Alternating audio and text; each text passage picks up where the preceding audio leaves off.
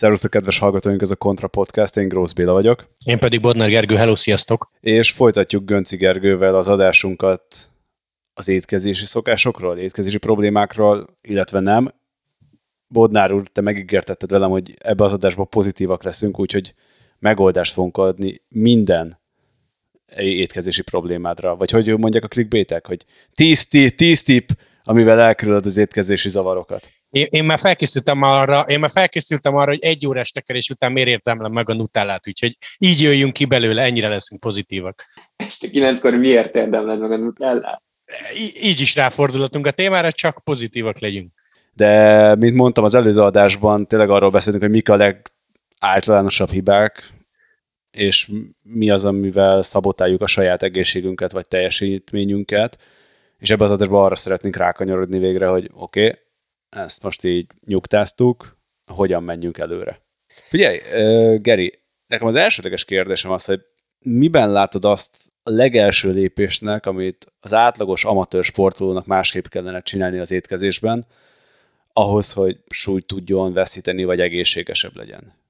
Élelmirostból többet kéne enni. Hogyha egy dolgot kell megnevezni, akkor így, így ezt emelném ki ez mondjuk már önmagában nagyon sok mindent be tud fedni, már nem magában az, hogy együnk több élelmi rostot, hanem minden más egyébként, ami az élelmi rost fogyasztással jön, az nagyon sok egészségügyi ajánlást képes lefedni, mert már csak önmagában az, hogy együnk több zöldséget, gyümölcsöt, bár nem hiszem, hogy szerintem még ennél is fontosabb, hogy együnk minél több hüvelyes növényt, minél több olajos magot és teljes értékű gabonát. Tehát, hogyha azt mondod, hogy legyen minél több rost, akkor ez az ellenoldala ennek a mondatnak az, hogy minél kevesebb finomítottat, amiben nincsen? Így van, igen. Tehát minél kevesebb ultrafeldolgozott élelmiszert. De hát az olyan praktikus, meg gyors. Hát igen, kényelmes megoldás, ez biztos, meg finomak is. Ahogy az előző adásban előkerült, nagyon gyakran fordul elő bennük só és zsír, cukor és zsír kombinációja, amiket kifejezetten díjazunk. És a rostok milyen szerepet játszanak be egyébként a táplálkozásba, illetve az anyagcserébe. Azért mondod, hogy egyél több rostot, mert annyira alul reprezentált, vagy azért, mert egyébként, hogyha skálázódva jobb a hatása? Is is nagyon alul reprezentált. Én, hát egyébként tudományos megközelítést félretéve én ezt így simán besorolnám egy negyedik makrotápanyagnak, fehérje, zsír és szénhidrát után én ezt tartanám még nagyon fontosnak, aminek a mennyiségével foglalkoznia kéne körülbelül mindenféle életmódbeli tanácsot adó weboldalnak, vagy egyáltalán sajtóorgánunknak. Ugye, hát ahogy mondtam is, ezzel együtt, hogyha valaki több rostot fogyaszt, akkor magával hoz mindenféle más egészségre pozitív gyakorolt hatást. Hát, hogy ez miért is lesz nekünk jó? Hát már csak a kalória kiszorítósdi miatt ezek a rost élelmi rostban gazdag élelmiszerek képesek magukat elég alaposan megszívni vízzel, és hát mindenféle magas víztartalmú élelmiszernek eléggé magas a telítő értéke is egyben. Azután, hogy nagy a telítő értéke, lassítják a gyomorürülést is, elég sokáig képesek elidőzni a gyomrunkban, így aztán később jelentkezik majd éjségérzet is annak a jól lakottságot szabályozó frontjáról, hogy a gyomorfeszülés tovább fönnmarad. Aztán, hogyha bekerül nekünk a vékonybélbe, ugye ott is jóval nagyobb helyet fog foglalni, mint általában a, az ultrafeldolgozott és kis volumenben sok energiát tartalmazó élelmiszerek, vagy bármiféle más egyéb, amúgy nem annyira feldolgozott, de zsírban dús élelmiszer, nagyobb helyet fog nekünk elfoglalni. Ez azért fontos, mert hogy van ez a csípőbélfék nevű szabályozó mechanizmusunk, ezt kb. úgy kell értenünk, hogyha a béltartalom a gyomortól a csípőbél végéig ez a vékonybél és a vastagbél közti záróizom, hogyha odáig van egy viszonylag folyamatos béltartalom, akkor az nekünk a tehetségérzetnek a, az érzetét fogja adni, és hát ugye, hogyha ez alacsony energiasűrűségű béltartalmat jelenthet, akkor abból kevesebb energia szívódik fel, de mégis megvan a tehetségérzetünk. Ezután tovább menve a vastag bélre, ott majd termelődik nekünk ezekből az élelmi rostokból, ott már nem annyira van tápanyag felszívódás, de az ott élő bélbaktériumok, azok termelnek nekünk ebből, fermentálnak rövid szénláncú zsírsavakat, amik a vastag bél egyes sejtjeit képesek te, táplálni. Ilyen formán azért van tápanyag felvétel, csak az úgy nem annyira terjed el, de a vastagbél sejtjét képesek számunkra táplálni.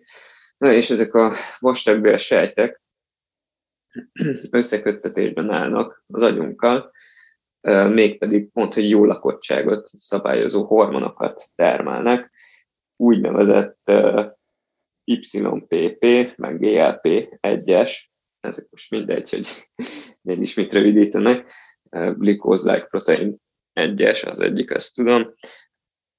Ezek jó lakottságot szabályozó hormonok viszonylag, viszonylag gyors hatásúak, hát éppen csak azt az időt kell kivárnunk, míg étkezéstől számítva elér a vastag végig a, a táplálékunk, tehát azért legalább két napig érdemes rostúsan táplálkozni, hogy ennek az áldásos hatását érzékeljük. Már legalábbis ez utóbbi példát, egyébként a telítő hatás az meg lesz azonnal a gyomron keresztül. Hosszabb távú hatását ezt mondjuk olyan két nap után lehet érzékelni.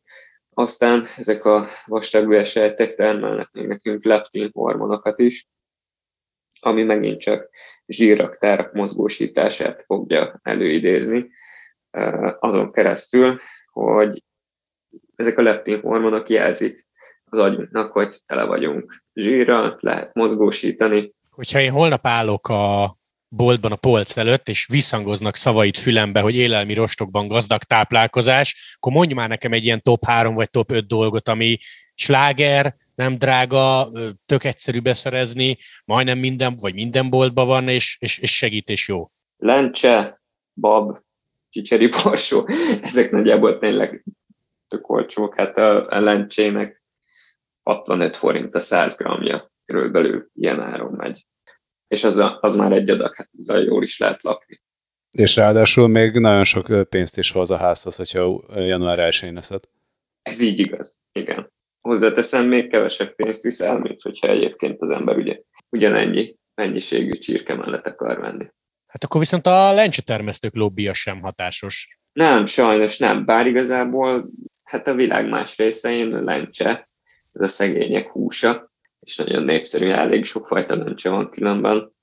És hát a legszegényebb tájakon ebből egész jól meg tud, hogy hát fönnmaradnak egészségesen. Azt nem mondom, hogy jól élnek, mert nem véletlenül szegény tájak, de viszonylagos egészségben élnek ennek köszönhetően most, hogy cinikus akarnak lenni, akkor mondanom, hogy persze lencséből több fajta van, van jó és rossz, de ezt most a point, ezt nem lövöm el. Inkább az a kérdés, hogy ugye azt mondod, hogy ugye rostot kellene bevinni, és mindenféleképpen inkább természetes rostot, nem pedig valami táplálék kiegészítőben.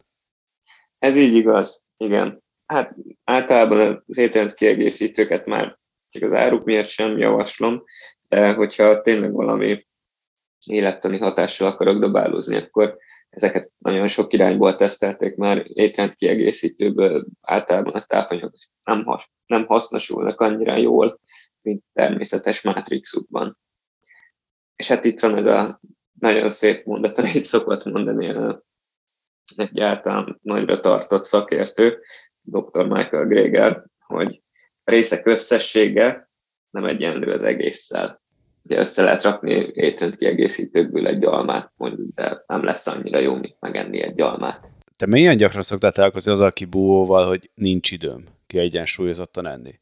Illetve tételezzük fel, hogy találkoztál már ezzel a teljes légből kapott kifogással. Mit lehet ezzel ellen tenni? Mik azok az ilyen egyszerű fogások, amivel egyébként valahogyan helyre lehet rakni, akár a legelcseszettebb étkezési szokásokat is? Igen, hát azért ez, ez mindenkinél előfordul, hogy nincs idő menni, és akkor éppen csak valamit kirámolunk a hűtőből, és akkor azt berakjuk két szelet kenyér közé, vagy egy zsemlébe, belerakjuk a párizsit, aztán ott van.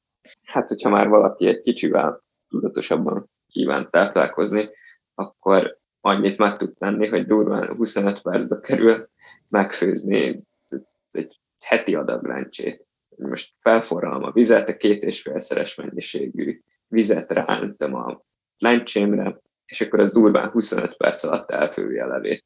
És ebből azért össze lehet rakni már egy hétre való adagot, hogyha valakinek annyira nagyon nincs ideje, akkor főzze le így előre, amikor éppen van egy kicsi, és akkor az is ott, ott van a hűtőben, nem fogy el olyan gyorsan, meg ugyanezt el lehet játszani gabonákkal, szóval egy kis rákészüléssel ezt az időt, hogyha rászálljuk, akkor mindenképpen megtérül.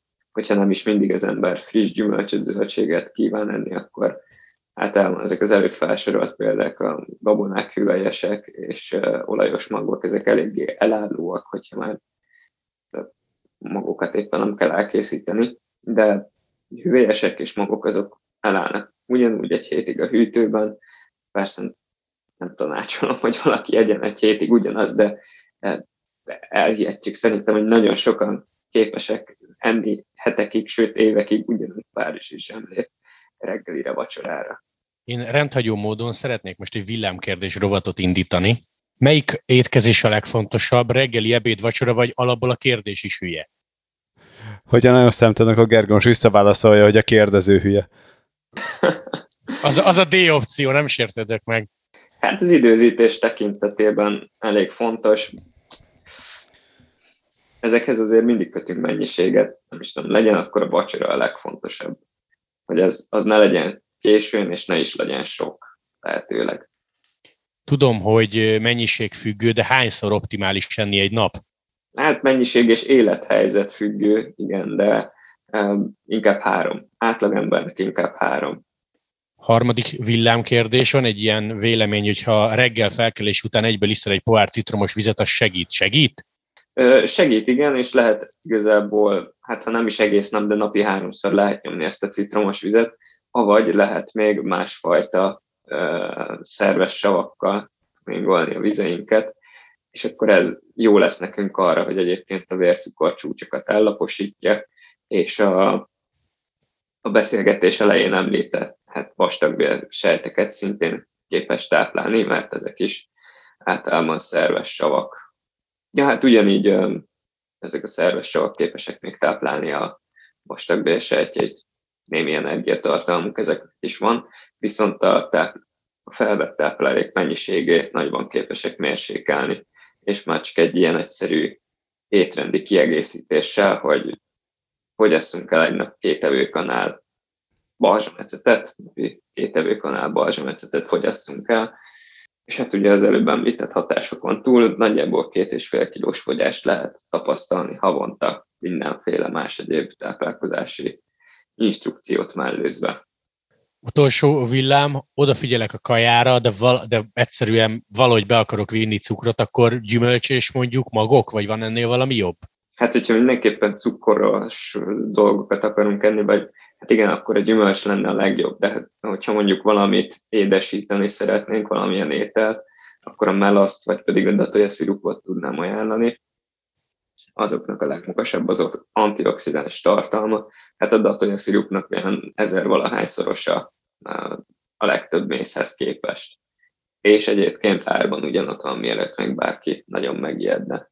Na én itt a szerelem, szex és gyengétségek villámkérdéseit megszakítom, és visszatérek a kicsit komplexebb kérdésekhez, csak hogy érezzétek, hogy ki mit reprezentál itt a műsorban. Gergőt lemiutoltam ezért, hogy ne tudjon ellenkezni. Milyen szint fölött érdemes kompenzálni sportolásba az étellel? Tehát, mit tudom én, hogyha én heti két órát vagyok képes sportolni, akkor nekem már meg kell lennem mondjuk plusz négy kiló tésztát, és el kellene járni háromszor cukrászdába, vagy még ezt megspórolhatom? Ezen még igazán nyugodtan lehet spórolni elsportolóként is. Akikkel együtt dolgozok, ott kb. 10-12 óra sportolás után lehet már sporttáplálkozásról beszélni. Odáig is persze számításba kell venni azt, hogy most közvetlenül sportolás előtt mit tegyen az ember, meg hogy sportolás alatt, de azon kívül a normál táplálkozást lehet folytatni, meg igazából inkább ajánlotta azt, mert ilyen alacsonyabb óra számok mellett, meg alacsonyabb intenzitás mellett nincsen szükségünk arra, hogy másnapi edzéshez olyan rettenet mód betöltsünk. És hogy szóba hoztad az edzés előtti edzést, Mi a legjobb reggeli szerinted, amivel lehetne egyébként sport előtt mit tudom, feltölteni a rendszert, vagy egyáltalán elindítani a napot?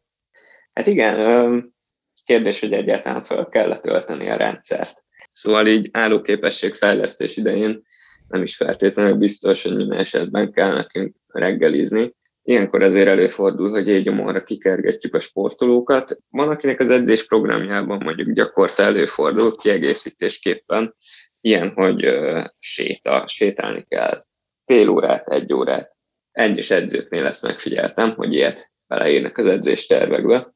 Ami egyébként tök jó ötlet, mert hát nem csak a sportolás kell nekünk, mint testmozgás, hogyha ugye, sportolókról beszélünk, hanem kellnek a kiegészítő tevékenységek is, mert hát, aki általában elvégzi az edzésmunkát, az utána szeret dögleni egész nap az ágyában.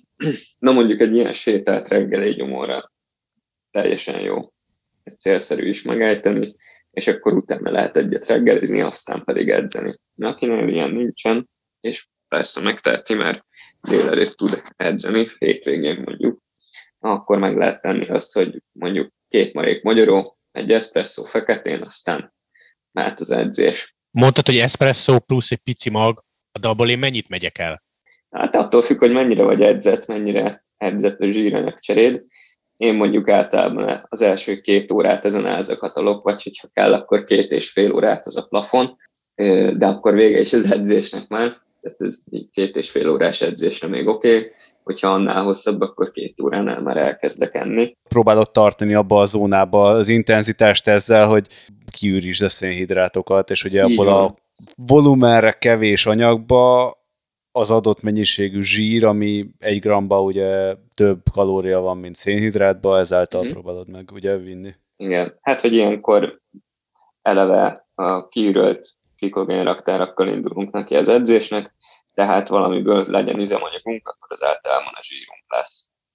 És akkor azzal, hogy amúgy megesszük azt a két marék magyarót, egyrészt megakadályozzuk, hogy a kávé megmarja a gyomrunkat, és gyomorfekét kapunk hosszú távon, másrészt meg még az is inkább a, a zsíranyagcserét fogja támogatni, mivel hogy ugye viszonylag kevés benne a szénhidrát.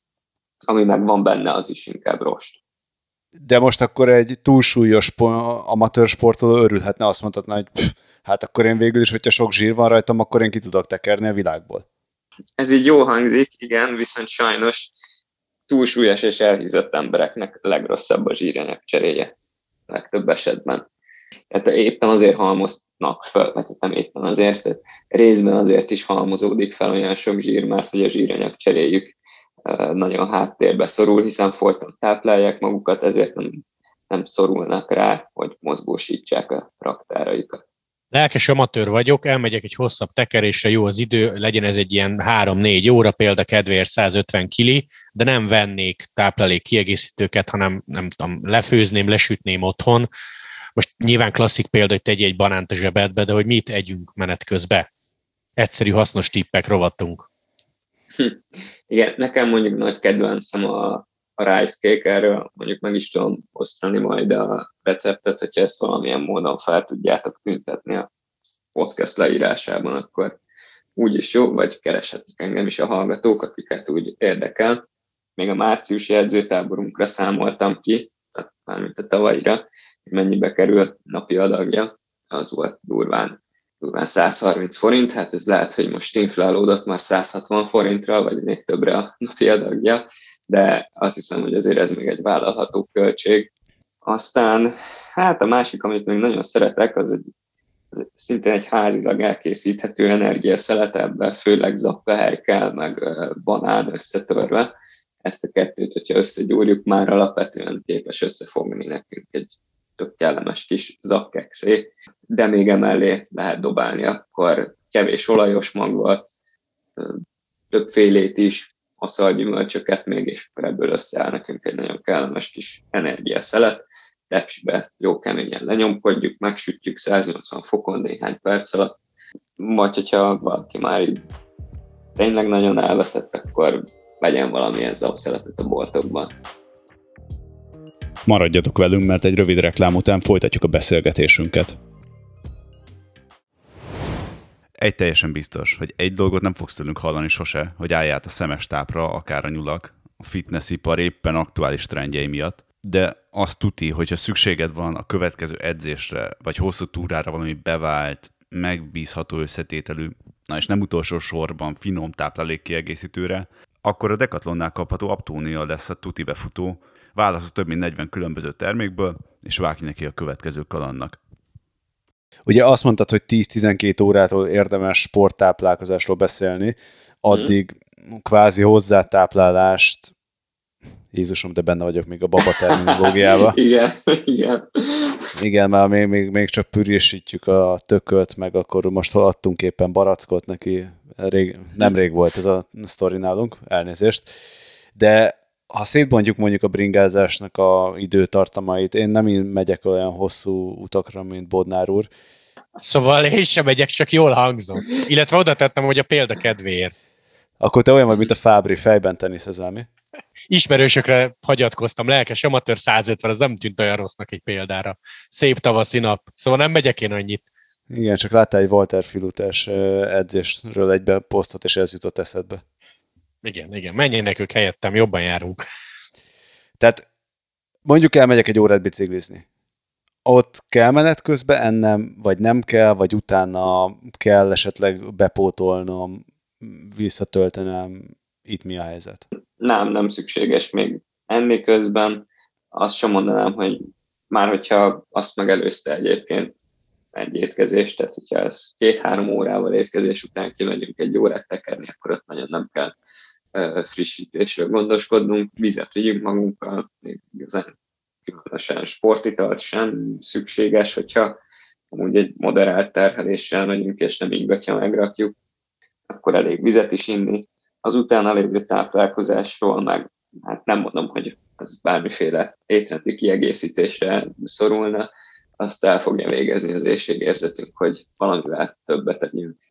Geri, amikor látjuk tévében, hogy Tour versenyzők egyből a szakasz befutója után, oké, okay, nyilván görgőznek, de a második dolog, hogy már van valami rizsalapú kaja a kezükbe, amit így három-négy villányit be tudnak egyből nyomni, annak, annak ott mi a szerepe?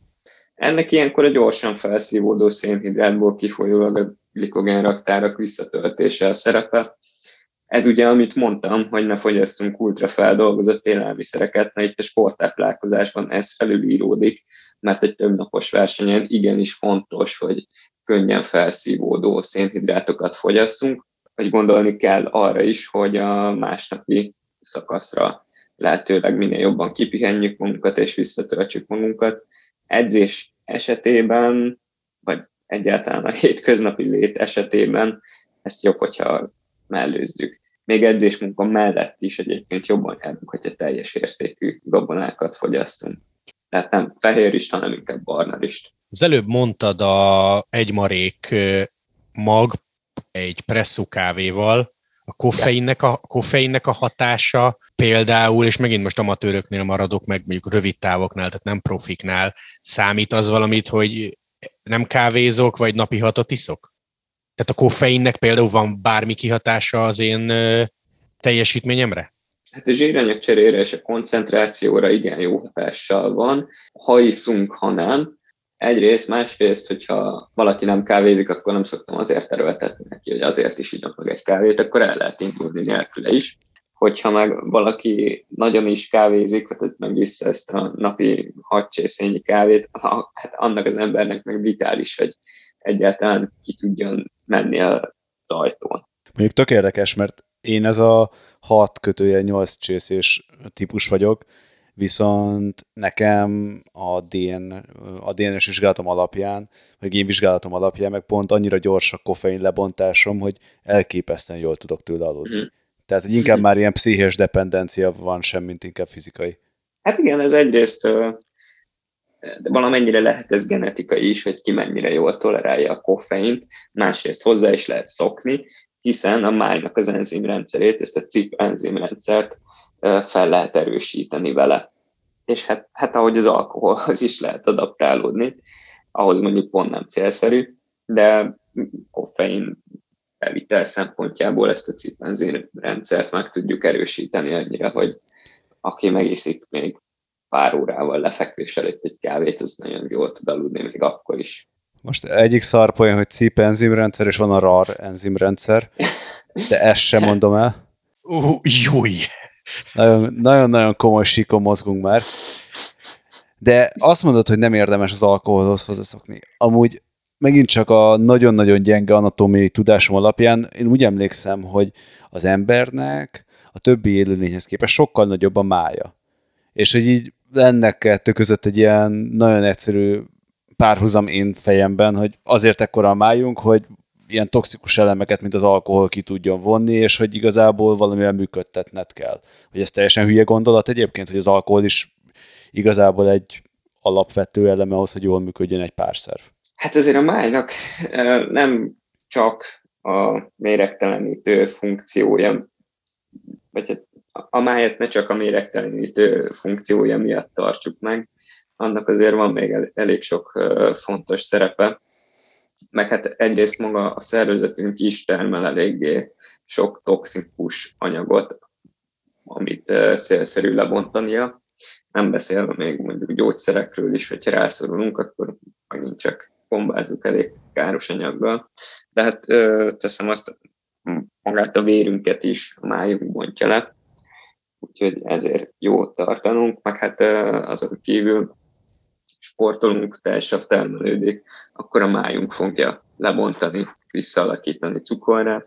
Hogyha már így táplálkozás, meg az előző adásnak a példáját felhozva, túlzott fehérje bevitel esetén a májunk fogja cukorra alakítani a túlzott vagy felesleges mennyiségű fehérjét, ugyanígy a felesleges mennyiségű szénhidrátot a májunk alakítja zsírrel, tehát azért metabolamika szempontjából megint csak adunk bőven feladatot a májunknak, úgyhogy szerintem nem célszerű még ilyen plusz feladatokat rá róni azzal, hogy beverünk néhány felest reggeltől estig. És mi a helyzet egyébként a bringázás közbeni, mit tudom én, sörrel? Már, már rituális, tehát hogy egyes kultúrákban a kávé helyett megisznak egy rádlert, vagy akármit. Az, az mennyire segíti, vagy jó, vagy nem tesz semmit hozzá? Hát a rádler az még annyira nem fog megütni, maximum annyi, hogy feldobja a vércukrod. Az alkoholtartalmú sörna az már egy kicsit kellemetlenebből tud érezni, tud hatni, hogyha valaki ebben mondjuk nem annyira rutinos, mint mondjuk én, csak évente egyszer megpróbálja ezt, akkor, akkor azt fogja érezni, hogy erőtlen, egyszerűen erőtlenné válnak a lábai. Ennek főleg az a, mm, az oka, hogy a glikogén lebontását, izomból, májból nem fogunk tudni glikogént olyan jó hatásfokkal kinyerni, vagy nem is fogjuk tudni bontani a glikogént éppen azért, mert hogy a májunk az elfoglalt lesz az alkohollal, meg maga az alkohol is gátolja azoknak az enzimeknek a működését, ami kell nekünk a glikogén bontáshoz. Úgyhogy ezért eléggé erőtlennek és hirtelen fáradtnak fogjuk érezni magunkat, hogyha e, sörözünk egy kicsit. Aztán más kérdés megint az, amikor mondjuk meló után valaki besörözik és megindul hazafelé, olyankor sokszor az ember sötét miatt is, de egy terminátornak érzi magát, és azért mert roppant gyorsnak tűnik a tempó, ez inkább ilyen mozgáskoordinációs képességek megváltozása miatt lesz szerintem. De valójában az történik, mint az Austin Powers-be, amikor uh, elgázolja az úthenger az arcot, és ilyen lassított feltétel. Tehát nem megyünk olyan roppant gyorsan, de mégis azt érezzük, hogy nagyon hasítunk. Uh, ja, aztán, hogyha ezt valaki még mérte is, és megnézi Stramán, akkor hogy tud szembesülni a tényekkel, hogy igazából ez roppant lassú volt.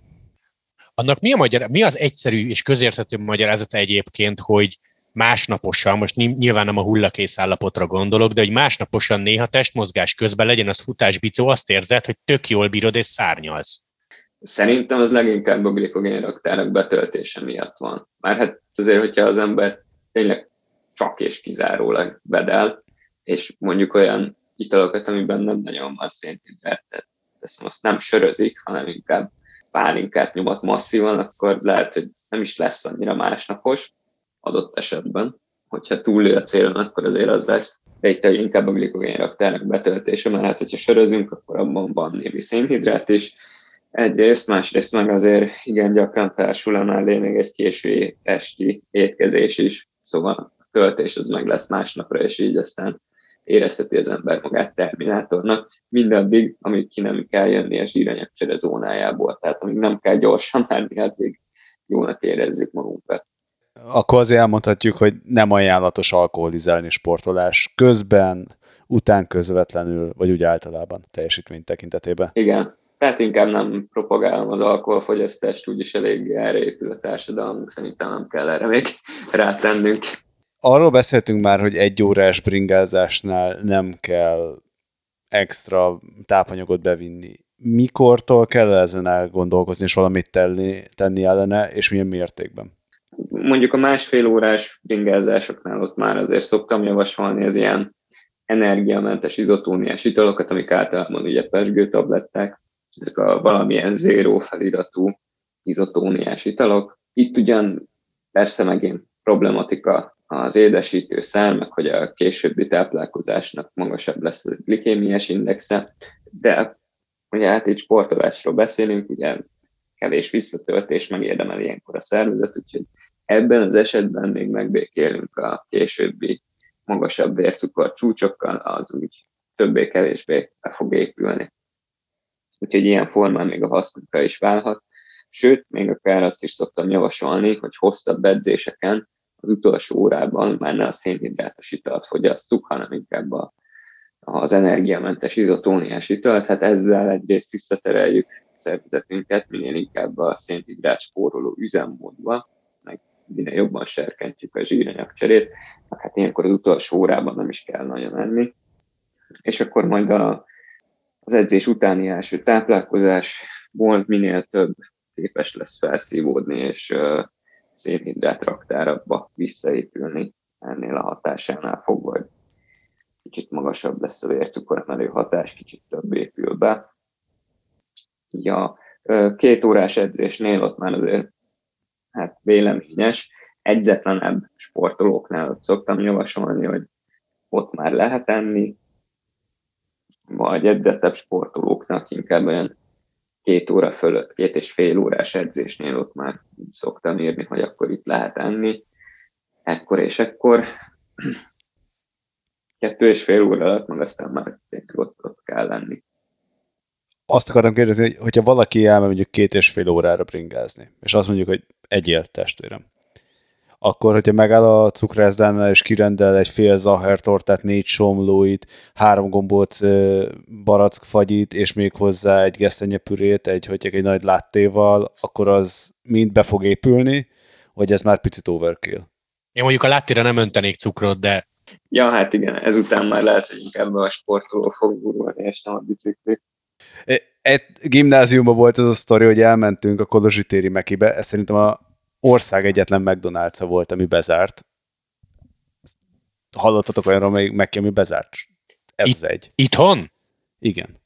Itthon, jaj, nem, meg Ez az egy. Nem. És ott volt az, hogy egy srác oda ment, és mondta, hogy kérek szépen 8 Big Mac-et, 4 dupla sajtburgert, 16 darab sült krumplit, 6 darab séket, 4 adag uh, chicken McNuggets-et, és egy light cola-t, mert diétán vagyok ez, ez gimnazistaként sokkal viccesebb volt a szituatív poénja miatt, mint ahogy átjött, de higgyétek el, na, haladjunk tovább, mintha ez meg se történt volna az utóbbi 15 másodperc.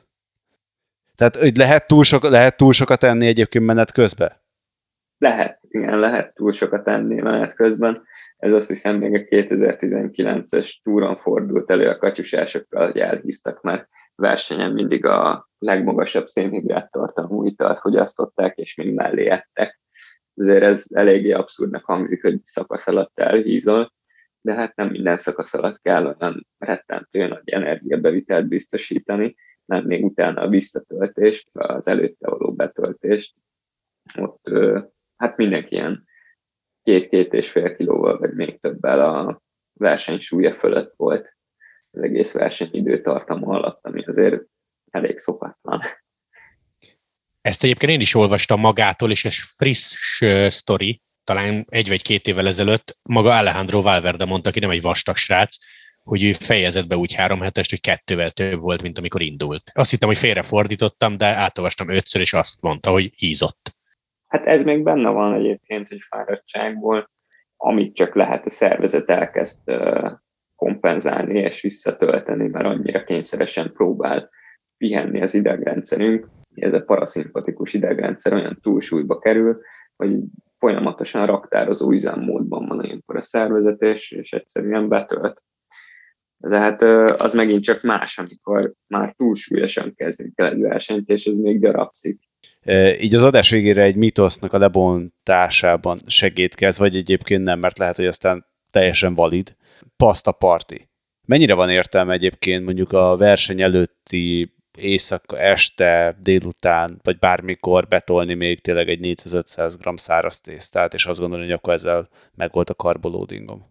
Igen, hát azért egy ilyen adag tésztát jobb, hogyha ketté osztunk. Tehát azért ez simán két adag, és akkor külön, különüljön el ez a két adag legalább egy ilyen három, három és fél órával egymástól, már a felesleges mennyiségettől az még a zsírdepóba megy, nem pedig a glikogén raktárokba.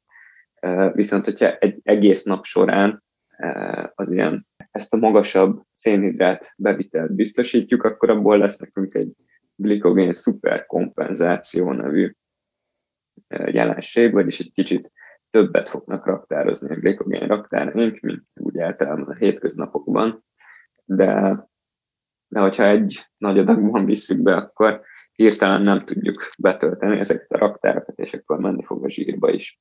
Úgyhogy ezért inkább mindig kerüljük el a szuperszájzokat.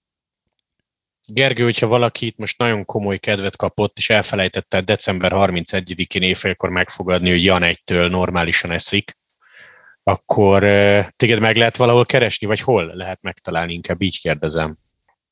Igen, Facebookon mindenki meg tud találni, Gönci Gergő dietetikus nevű Facebook oldalamon keresztül legalább, vagy hát gyömrűnek van pár bioboltja, azokban elszórtam a névjegykártyáimat, azon más egyéb elérhetőségeim is megtalálhatók, mint telefonszám és e-mail cím.